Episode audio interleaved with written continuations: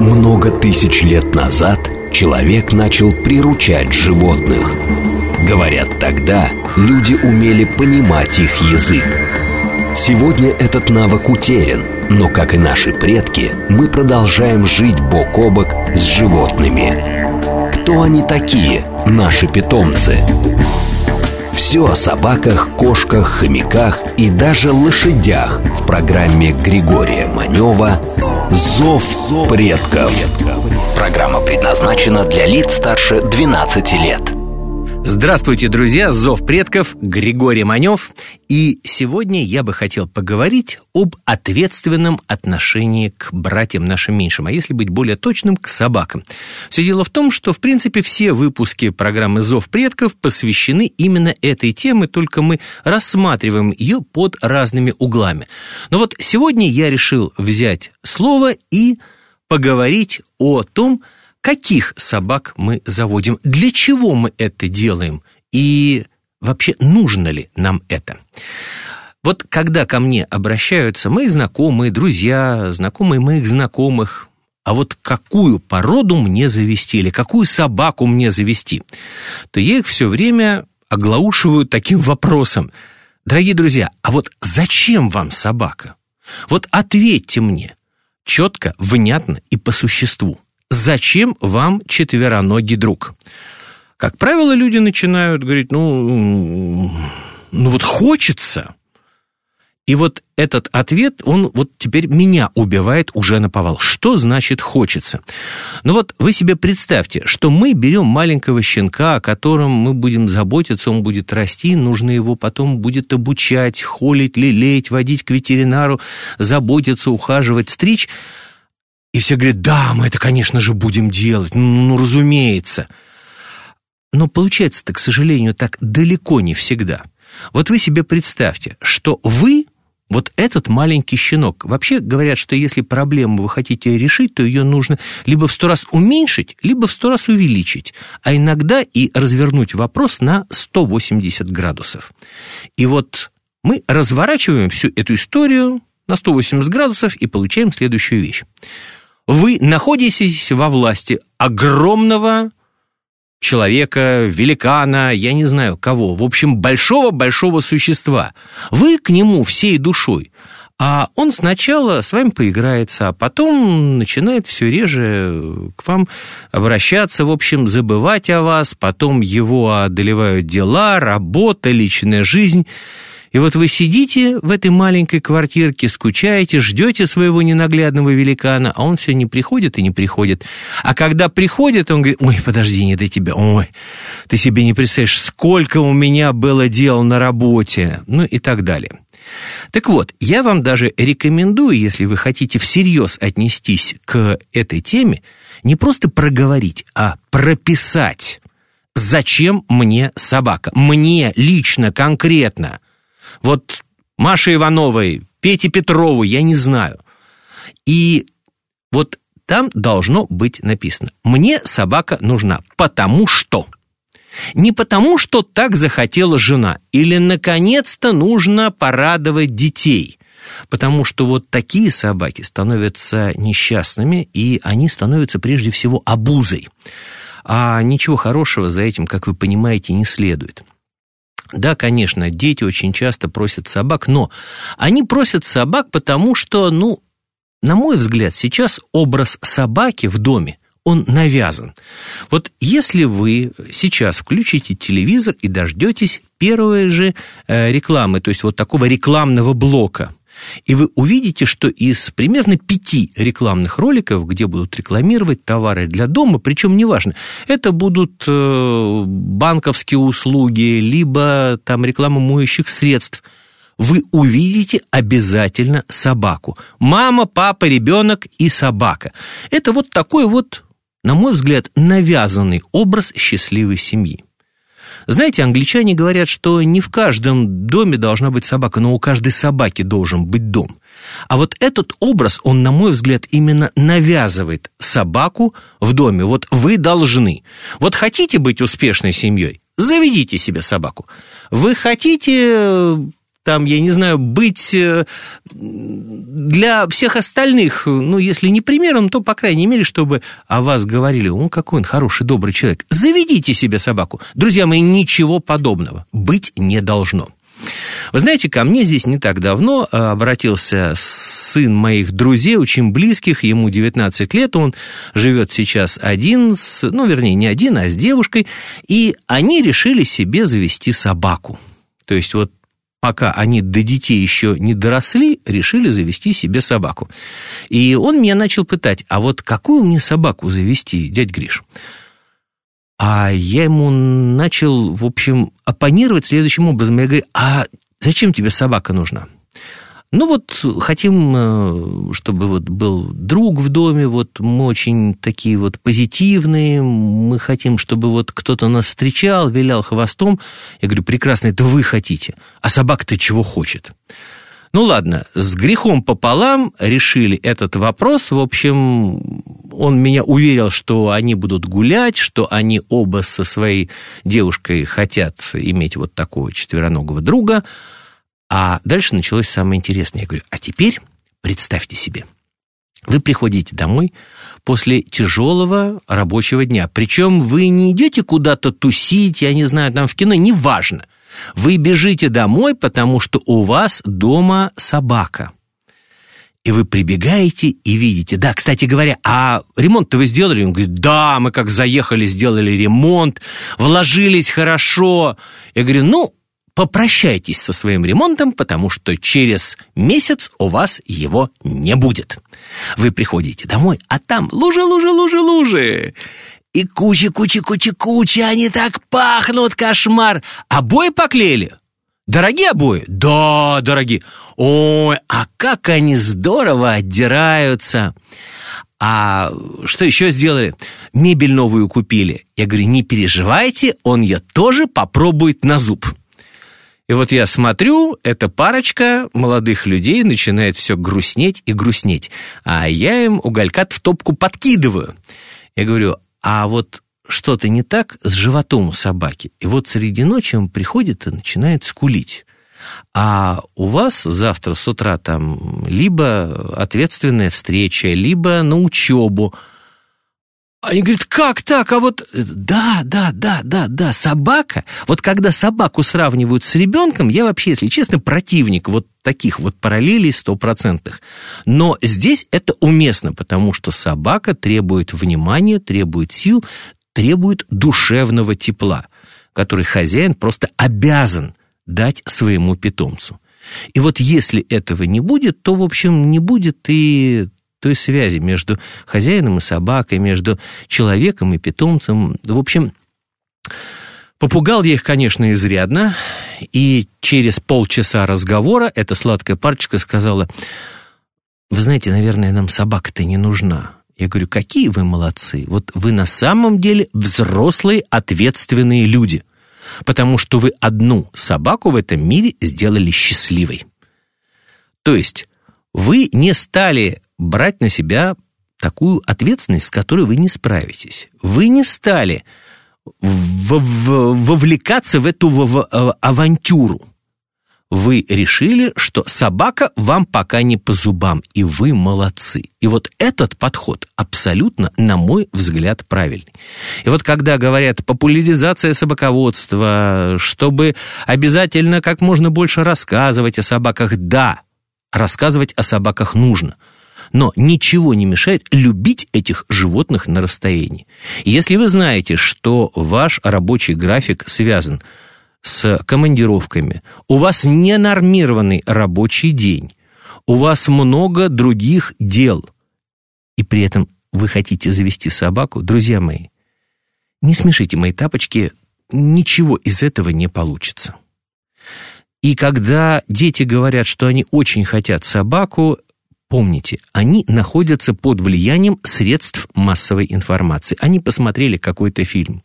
Бог ты мой, помните фильм «Бетховен» с Сен-Бернаром? И вот когда ты видишь эту огромную, очаровательную, нежную, ласковую собаку, слюнявую Сен-Бернара, которая всем виляет хвостом, которая все понимает, и вдруг ну вот как же так, вот ну не завести такое чудо, я тоже хочу быть причастным к этой большой-большой радости.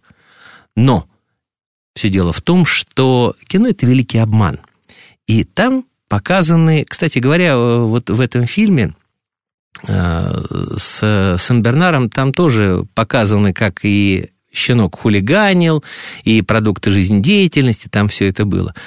Но там это сокращено до уровня монтажа, и в конце концов остается какое-то, ну, э, послесловие такое приятное, что-то такое, какие-то хорошие воспоминания о фильме, а когда у вас это все растянуто во времени, и когда вы просто не знаете, что делать в этой ситуации, то здесь, ну, либо вы начинаете относиться к этому халатно, либо вы начинаете искать добрые руки для этого щенка – причем, что самое главное, человек всегда найдет возможность себя оправдать. Но «Ну, у меня же так много работы, у меня изменились обстоятельства. А вот, кстати говоря, еще один момент, когда вот молодые люди, как правило, они не являются пока мужем и женой и решают завести себе питомца заводят его, и через какое-то время, нет, дай бог всем любви, счастья, чтобы много лет совместной жизни, но бывает такое, что такие пары распадаются. И вот здесь начинается кошмар, честно вам скажу. То есть собака не нужна ни молодому человеку, ни девушке, потому что возвращаются в семьи, а там взрослые говорят, а зачем нам такое вообще счастье? Вон ты с ним заводил эту собаку, вот ему и отдавай. А молодой человек тоже говорит, ну подожди, подожди, это ж ты хотела собаку, а я-то только тебе пошел навстречу. Это все прекрасно, но это, прошу прощения, человеческие разборки, в которых страдают собаки. А вот я повторяю эту фразу как заклинание. Я понимаю, что она достаточно часто звучит и набила оскомину, и мозоль на языке, но мы в ответе за тех, кого приручили. Нельзя так взять, а потом сказать, ой, я передумал. Ну, дорогие друзья, ну вы себе представьте, вот вы маленький человек, ребенок, вы растете, и вдруг вам родители говорят, ой, ты знаешь, мы что-то передумали, погорячились мы с тобой, Ой, вот такое сейчас время тяжелое, экономика страдает. А вы, какая экономика? Мама, папа, я люблю вас. Ой, нет, ты знаешь, мы от тебя откажемся. И вот то же самое испытывает собака, только, наверное, ребенок, когда вырастет, он сможет, ну, если не принять, то понять эту ситуацию, да и то может быть. А собака-то никогда не поймет. И вот дальше начинаются собачьи мучения. В лучшем случае она возвращается к заводчику. Ну, хорошо, если у заводчика есть возможность содержать собаку, если все у нее будет хорошо. А в худшем случае это приют или улица. И вот там вот уже начинается сплошной кошмар. Так что вот призываю вас обязательно, прежде чем вы примите решение завести себе собаку, взвесьте все за и против. Дальше мы поговорим о породах, кому какие больше подойдут, но вот для начала я бы вам хотел представить я прошу прощения, собаку для дураков. Я вот такое определение нашел в одной немецкой переводной книжке, и смысл этой фразы означает, что не хозяин сумасшедший, а что с этой собакой может справиться кто угодно. Внимание, слушайте, вам, я уверен, эта порода очень понравится. Здравствуйте, друзья! С вами Григорий Манев. Пудель. У некоторых эти собаки ассоциируются с чем-то несерьезным, но на самом деле это заблуждение. В свое время они охраняли монастыри, использовались для охоты на водоплавающую дичь. Позже зарекомендовали себя как непревзойденные цирковые артисты, а в советской милиции их использовали качестве служебных. В настоящий момент у породы есть четыре ростовых разновидности – большой, малый, миниатюрный и той. Кроме размеров, они практически ничем не отличаются. Официально страной происхождения породы считается Франция. Там эти собаки, начиная с 15 века, неизменно сопровождали королей. При этом в Германии пудели тоже считают своими и аргументов, признаться, хватает. Начнем с того, что, вероятно, название породы происходит от немецкого «пуделнас», то есть «промокший». Это отсылка к охотничьему прошлому породы, которая прочно вошла в немецкую историю, культуру и даже язык. Например, как вам поговорка «голый как пудель», то есть без штанов, но в шляпе. О человеке, который хочет обратить на себя внимание, мы скажем «выпендривается», а немцы «выпуделивается». А еще «благостен как пудель», то есть в тихом омуте черти водятся. Кстати, о нечистой силе. Мефистофель однажды явился Фаусту в образе именно черного пуделя, на что герой восклицает «Так вот, что было сутью пуделиной!» Обидно, конечно, что Гёте так представил это милое создание. Но справедливости ради надо сказать, что классик немецкой литературы вообще не очень любил собак. С конца XVIII века о пуделях начинают говорить как о спутниках богемы. У французской писательницы Жорж Санд было две собаки этой породы, как она говорила, цвета шампанского – Людвиг ван Бетховен сочинил элегию на смерть своего любимца. Сильные мира сего тоже были неравнодушны к ним. Премьер-министр Великобритании Уинстон Черчилль обожал своего пуделя по кличке Руфус. Правда, собаке любовь экстравагантного политика сильно укоротила жизнь. Черчилль нередко подливал другу в миску свой коньяк, а на закуску подчивал шоколадом. И тот, и другой продукт четвероногим противопоказан. Внешность поделей привлекала внимание живописцев. Мне почему-то запомнился представитель этой породы на картине русского художника Павла Андреевича Федотова «Завтрак аристократа». Раньше за экстерьером поделей, как сейчас, не следили. Но как только они перебрались из охотничьих угодий в опочивальни своих благородных хозяев, имидж их изменился – Вообще пуделя можно стричь по-разному. Покороче для тех, кому нужно что-то практичное на каждый день. Подлиннее для любителей выставок. Кстати, представители этой породы совсем не линяют. Кроме причесок, пуделей отличает и разнообразие окрасов.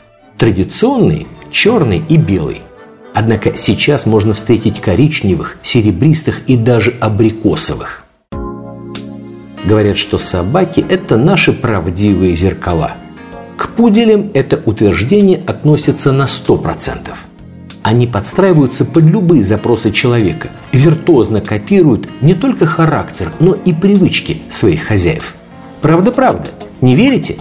Понаблюдайте за пуделем своего соседа или любимой тещи. Вопросы отпадут сами собой. Недаром англичане говорят, пудель уже не собака – но еще не человек. Дорогие друзья, вы, я надеюсь, прослушали внимательно эту информацию по поводу пуделей. Но вот я хочу сказать, что, наверное, немножечко покривил душой, сказав, что эти собаки нравятся без исключения всем людям. Есть среди моих знакомых те, кто, в общем, ну так прохладно к ним относятся, потому что считают э, пудели собак Э, в общем, очень хитрых таких, но вообще, если честно, приписывать собакам такие чисто человеческие черты, как хитрость, изворотливость, я считаю, что не совсем правильно. А вообще, если у вас никогда не было собаки, то я вам от всей души рекомендую присмотреться именно к этой породе.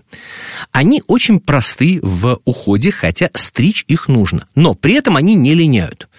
Вот когда вы выбираете себе породу, вы должны понимать, что пишут вот э, интенсивная линька. Дорогие мои, вы даже зачастую, вот у кого собак никогда не было, себе даже не представляете, что такое интенсивная линька. То есть вот вы с утра вычесали собаку, а вечером – у вас уже такой вот в квартире ковер из собачьей шерсти. Как правило, это происходит осенью или весной. А, у сук э, перед течкой они как говорят, наряжаются, сбрасывают с себя старую шубку, одевают новую. И это на самом деле очень-очень, ну, если не тяжело, то, по крайней мере, в общем, нужно за этим следить и обращать на это внимание. А вот пудели как раз, они не линяют. Но их нужно где-то раз в полгода стричь. Это делают грумеры, то есть профессиональные собачьи парикмахеры. И это, в общем, ну, не так дорого, но расчесывать их нужно где-то, ну, два раза в неделю. Ну, извините меня, мы же ведь тоже причесываемся, причем делаем это каждое утро, и нас это не смущает. Дальше. Вот пудель, он на самом деле, я об этом рассказывал, что он подстраивается под хозяина, и это огромный плюс этой породы. Если вы ведете активный образ жизни, если вы с утра занимаетесь э, там пробежки у вас, обязательно берите с собой своего питомца, своего пуделя, и он будет жить именно такой жизнью. Если вы пожилой человек, и вот такие активности вам не свойственны, то собака тоже воспримет с удовольствием ваш образ жизни.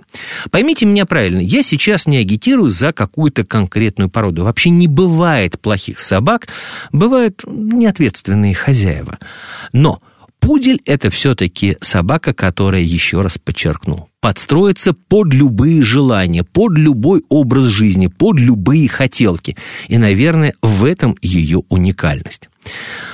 Да, есть породы, которые могут быть такие же сообразительные и не уступят в обаянии пуделю, но вот когда мы говорим о какой-то конкретной породе, то есть там плюсы, но есть и сложности. Я специально не говорю слово «минусы», потому что минусов у собаки быть не может. Все дело в том, что порода, она выводилась для каких-то определенных целей. И если мы говорим о том, что вот почему-то наша собака очень активна, да не потому, что она плохая или у нее какая-то, в общем, гиперактивность, она сумасшедшая, ничего подобного. Просто эта порода выводилась для определенного образа жизни, для определенных хозяйственных целей человека. Никак иначе. Потому что Собака всегда была рядом с человеком, и она была первым не только другом, но и помощником.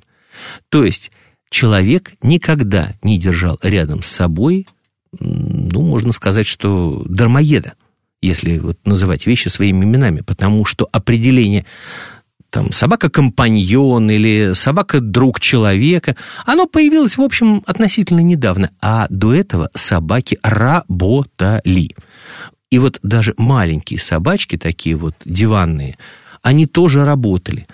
Кто-то работал грелкой, кто-то охотился на крыс в замках, в, там, в домах. То есть собака всегда была востребована. И человек обращал, конечно же, внимание на душевные качества этого животного, но прежде всего следил за рабочими качествами и от них отталкивался всегда. И вот здесь нужно понимать, что если вы рассматриваете вариант активной собаки, то с плюсами вы приобретаете, ну, скажем так, некие побочные моменты.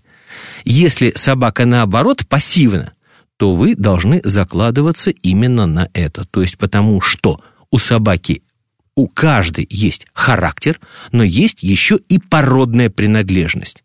И вот с этим нужно мириться. Никуда не денешься. И максимально нужно собирать информацию не только о э, породе, а еще и о линии разведения, о заводчике. Но об этом мы поговорим во второй части нашего сегодняшнего выпуска. А пока дорогу новостям.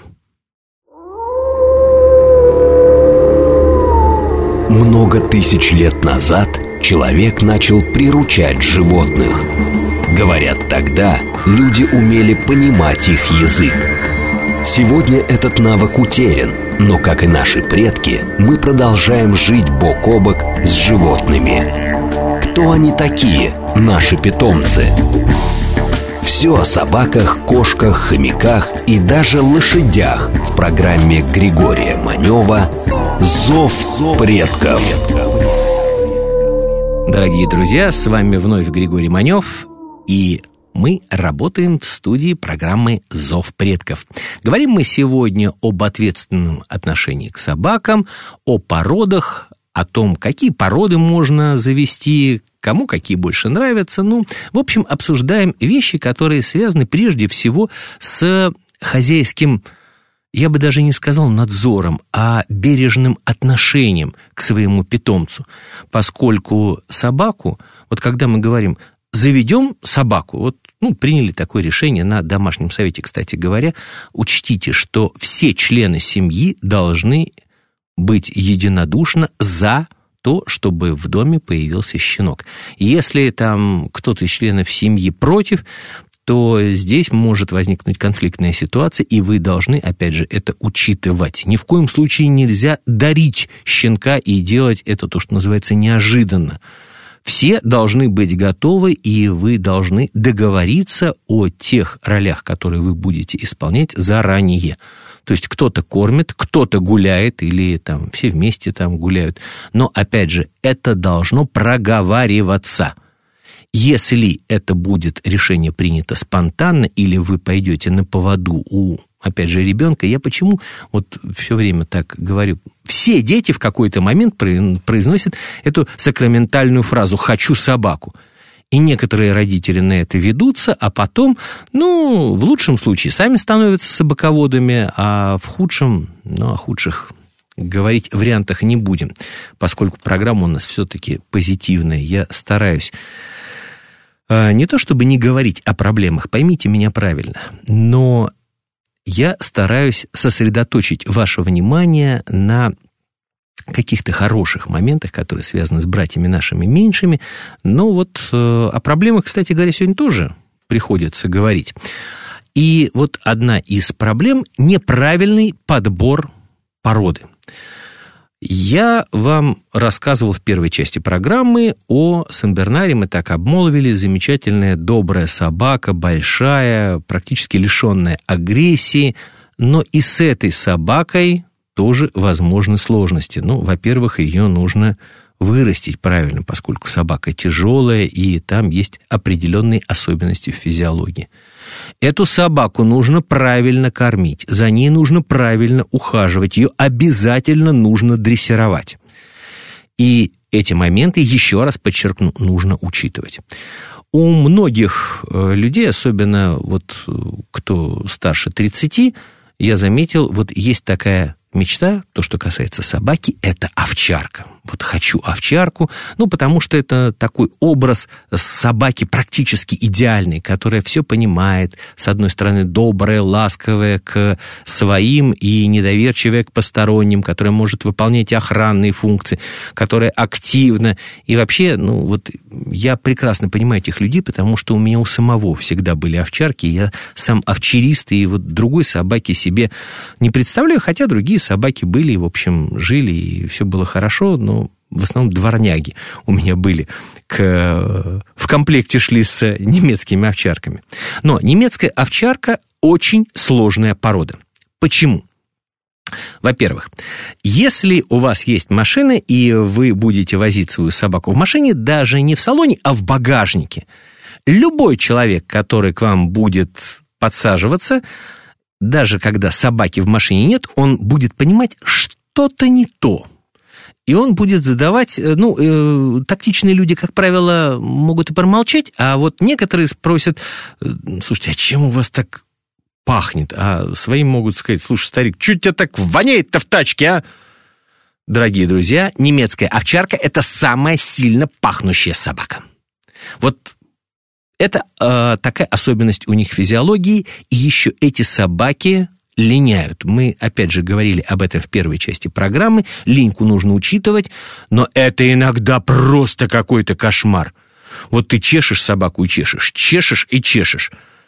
Ну, мало того, что на собаке меньше шерсти не становится, а вокруг тебя уже, ну, такой, правда, шерстяной ковер – и что с этим делать, ты не понимаешь. Ну, здесь все очень просто. Во-первых, а, нужно собаку в период линьки, то есть весной и осенью вычесывать, ну, плюс еще есть витаминчики, э, в основном это витамины группы А, они э, способствуют вот такой вот э, линьке быстрой, чтобы собака быстро сбрасывала шерсть, ну и потом оставался этот шерстяной покров на какое-то время. А вот есть, например, породы, которые вообще вот то, что называется без предварительной подготовки, я бы никому не рекомендовал заводить. Это очень специфичные собаки. При этом они очень красивы. У них поразительная история. Но я думаю, что когда вы прослушаете рассказ об этой породе, вы все сами поймете. Здравствуйте, друзья! С вами Григорий Маев. И сегодня я расскажу вам об элегантной, утонченной красавице – русской псовой борзой. Понятно, что слово «русское» в названии породы указывает на место происхождения. Псовая отсылает к древнерусскому «псовина», то есть волнистая шелковистая шерсть. А наименование «борзой» характеризовало резвость сначала коней, а потом и собак. Считается, что их прародители появились в Средней Азии. Псовая охота на татарский манер стала популярна на Руси при Василии III. Позже, в XVI веке, после взятия Казани и Астрахани, Иван Грозный переселил часть татарских ханов на исконно русские земли. Там борзы смешались с местными отродьями охотничьих собак. Уже в середине XVIII века почти все состоятельные помещики имели свои борзые своры, которые постоянно обновлялись. Некоторые выводили даже свои линии. Так появились рамадановские, панинские, шереметьевские борзые.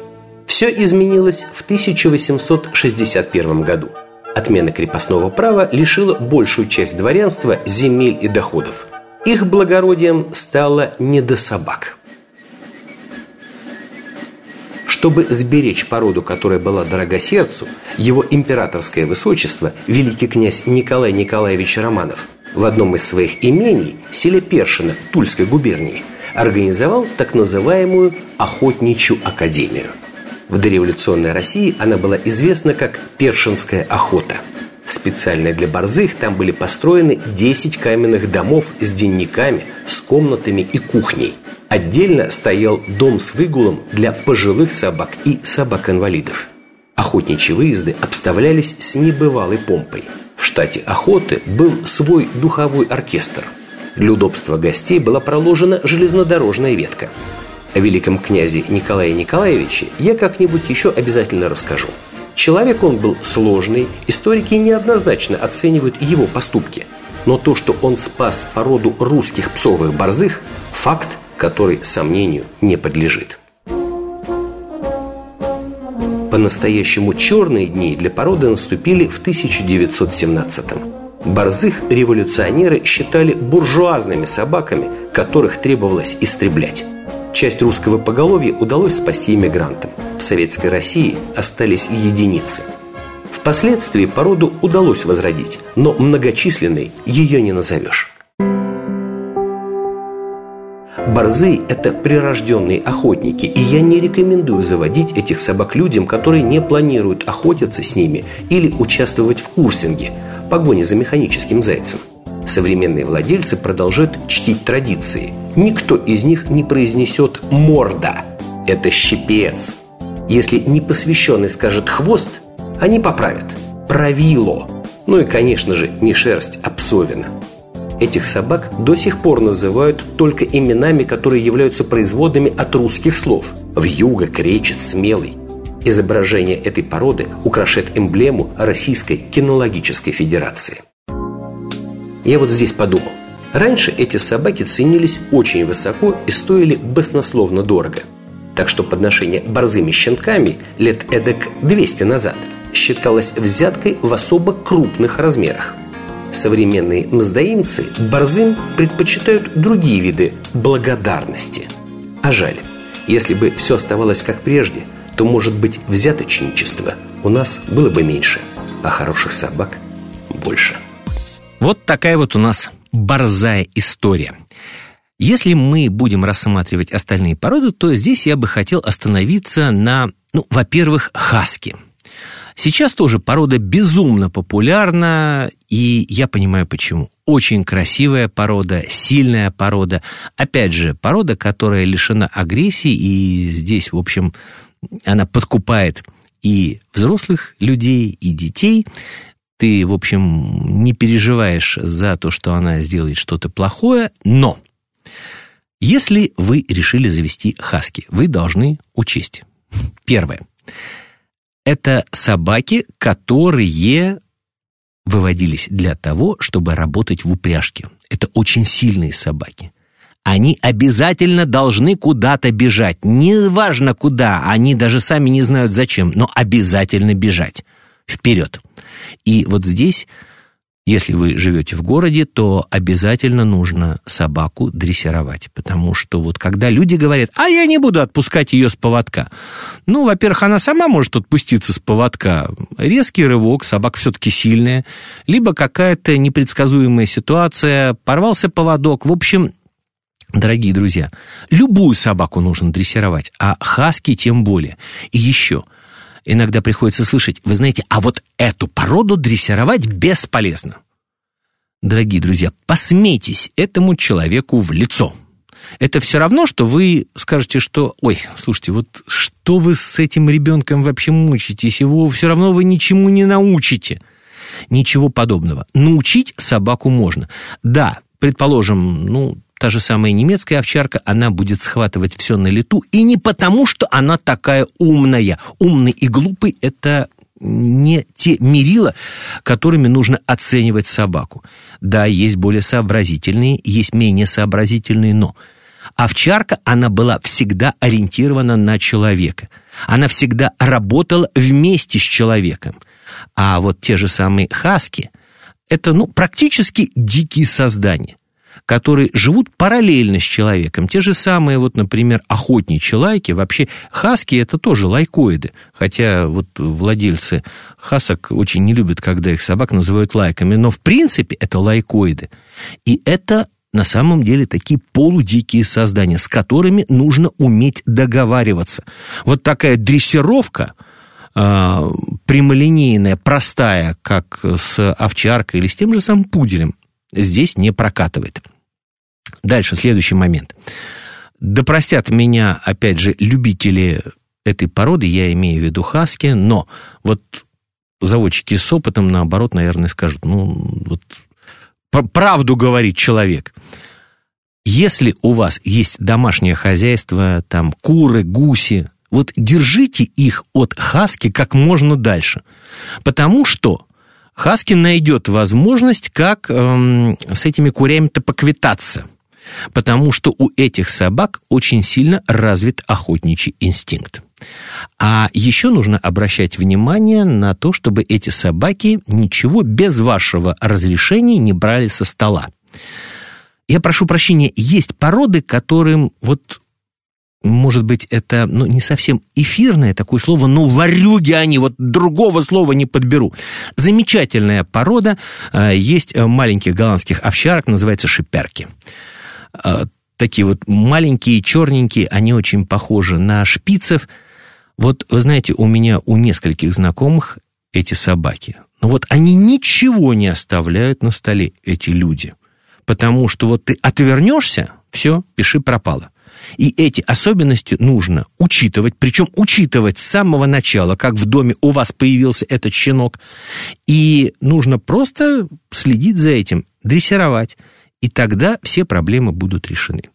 Еще на один момент я бы хотел обратить ваше внимание. Мы с вами уже касались истории а, такой раскрутки собак а, различными средствами массовой информации, кино, в общем, вы понимаете, о чем я говорю. Например, в интернете можно найти огромное количество роликов с собаками двух пород. Это бельгийская овчарка Малинуа и бордер-колли. Вообще, это одни из самых сообразительных собак, самых легко обучаемых собак. И ты смотришь, когда на работу этих собак, и ты думаешь, боже ты мой, ну, ну не может быть такое, это какой-то человеческий интеллект. Как они это делают? Ну вот не поленитесь, найдите. Еще раз э, для тех людей, которые не очень хорошо разбираются в породах, напомню. Бельгийская овчарка Малинуа и бордер-колли. Когда собаки там преодолевают какие-то немыслимые барьеры, когда преодолевают какие-то головоломные препятствия, работают э, на огромном удалении от хозяина, выполняют такие команды, которые, ну, ну, ну ты не ты, ты забываешь, что перед тобой собака. Собака практически считывает желание хозяина, ну, если не с помощью передачи информации там, телепатическим способом, а по глазам – но вот здесь нужно понимать, что это собаки для специалистов для профессиональных кинологов, для спортсменов, которые занимаются кинологическими видами спорта, для людей, которые могут все свободное время на протяжении 12 лет отдавать своим питомцам. Только так и никак иначе. Вот иногда люди берут собак и вот на этой волне начинают заниматься каким-нибудь видом спорта, дрессировкой, ну, потому что интересно, потому что это тоже хобби, и это не мешает э, основной работе. Но вот с этими собаками так делать нельзя. Потому что эти собаки должны быть в работе 7 дней в неделю, и желательно, ну, если не 24 часа в сутки, ну, что-то где-то около этого – Потому что эти собаки, они настолько сообразительны, их мозги нужно постоянно чем-то занимать. Они настолько контактны, что с ними постоянно нужно взаимодействовать.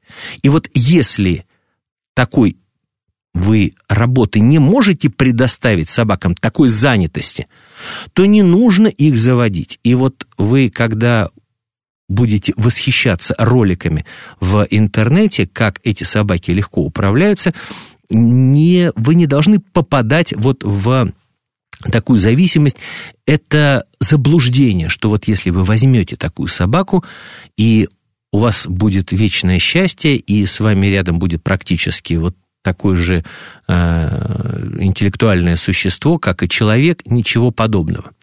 Потому что если вы работаете с этой собакой, тогда это может быть оправдано. Но если вы Взяли щенка, Прошло какое-то время, вы пришли на дрессировочную площадку, занимались с кинологом, у вас все хорошо, но там прошло где-то года полтора, вы обучили свою собаку всем необходимым командам, и вы немножечко, скажем так, ослабеваете хватку. И вот здесь могут начаться проблемы. Вот здесь собака сама себе найдет приключения. И вы будете приходить домой и видеть разорванные в клочья обои, погрызанную мебель. Эту собаку нужно, эти породы нужно обязательно чем-то занимать. Ну, ладно, попугал я вас уж, извините, дорогие друзья, но вот в заключение сегодняшнего выпуска я бы хотел поговорить о таком народном любимце. Причем очень редко, когда какая-то определенная порода пользуется популярностью в разных странах. Это на самом деле, ну вот, нонсенс такой. А вот порода, о которой я вам сейчас хочу рассказать, это уникально. Это уникальная порода, потому что ее любят буквально во всем мире. Прослушайте сейчас информацию вот об этой породе, этот ролик, а я с вами прощаюсь. Григорий Маневзов, предков. Обязательно услышимся на следующей неделе. Всего хорошего. Берегите своих питомцев. Пока. Здравствуйте. С вами Григорий Манев и «Собачья планета». Государственный герб и флаг являются неотъемлемыми символами страны – как правило, в геральдике принято изображать гордых орлов, непобедимых львов и тому подобных сильных и степенных животных. Но в каждой стране вместе с официальными символами республик и монархий есть свои народные любимцы. В России это медведь, в Испании – бык, а в Германии это собака. Но если вы думаете, что это овчарка или ротвейлер, то вы ошибаетесь. Немцы считают, что настоящим символом их страны является такса. Представитель именно этой породы по кличке Вальди был талисманом Олимпийских игр 1972 года, которые проходили в Мюнхене. Из-за специфического внешнего вида такс часто называют колбасками или сосисками.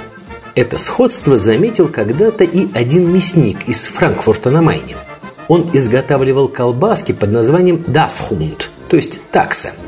В 1871 году немецкий иммигрант привез в США рецепт этих колбасок и начал продавать их там вместе с двумя кусками хлеба.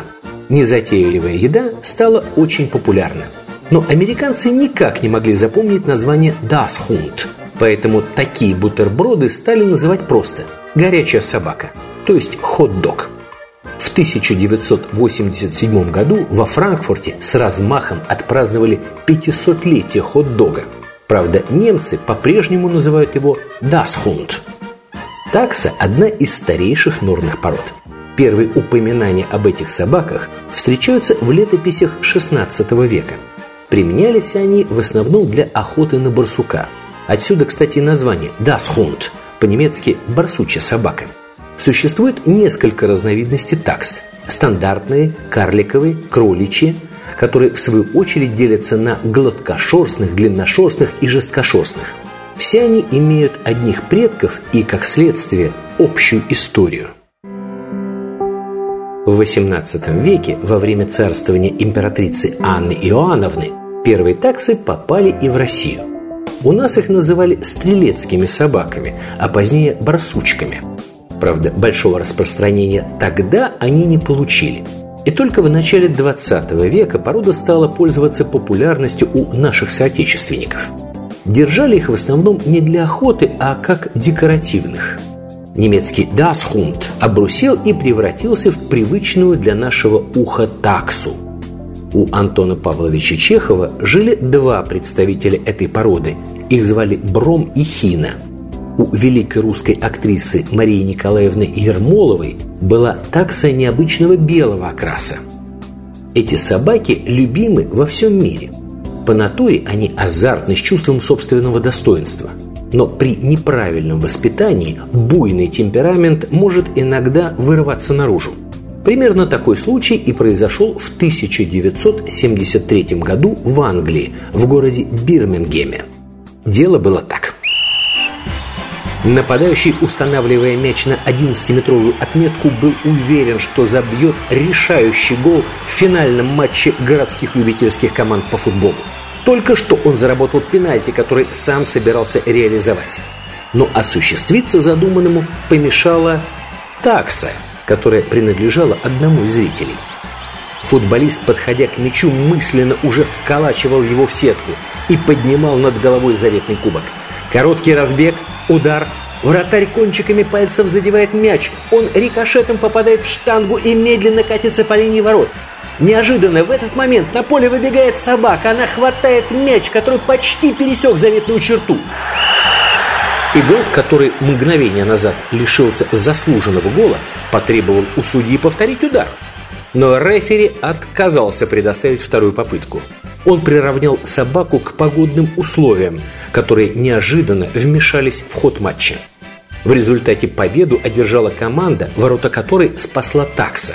Правда, с тех пор в Бирмингеме болельщиков с собаками даже на матчи любительских команд не допускают.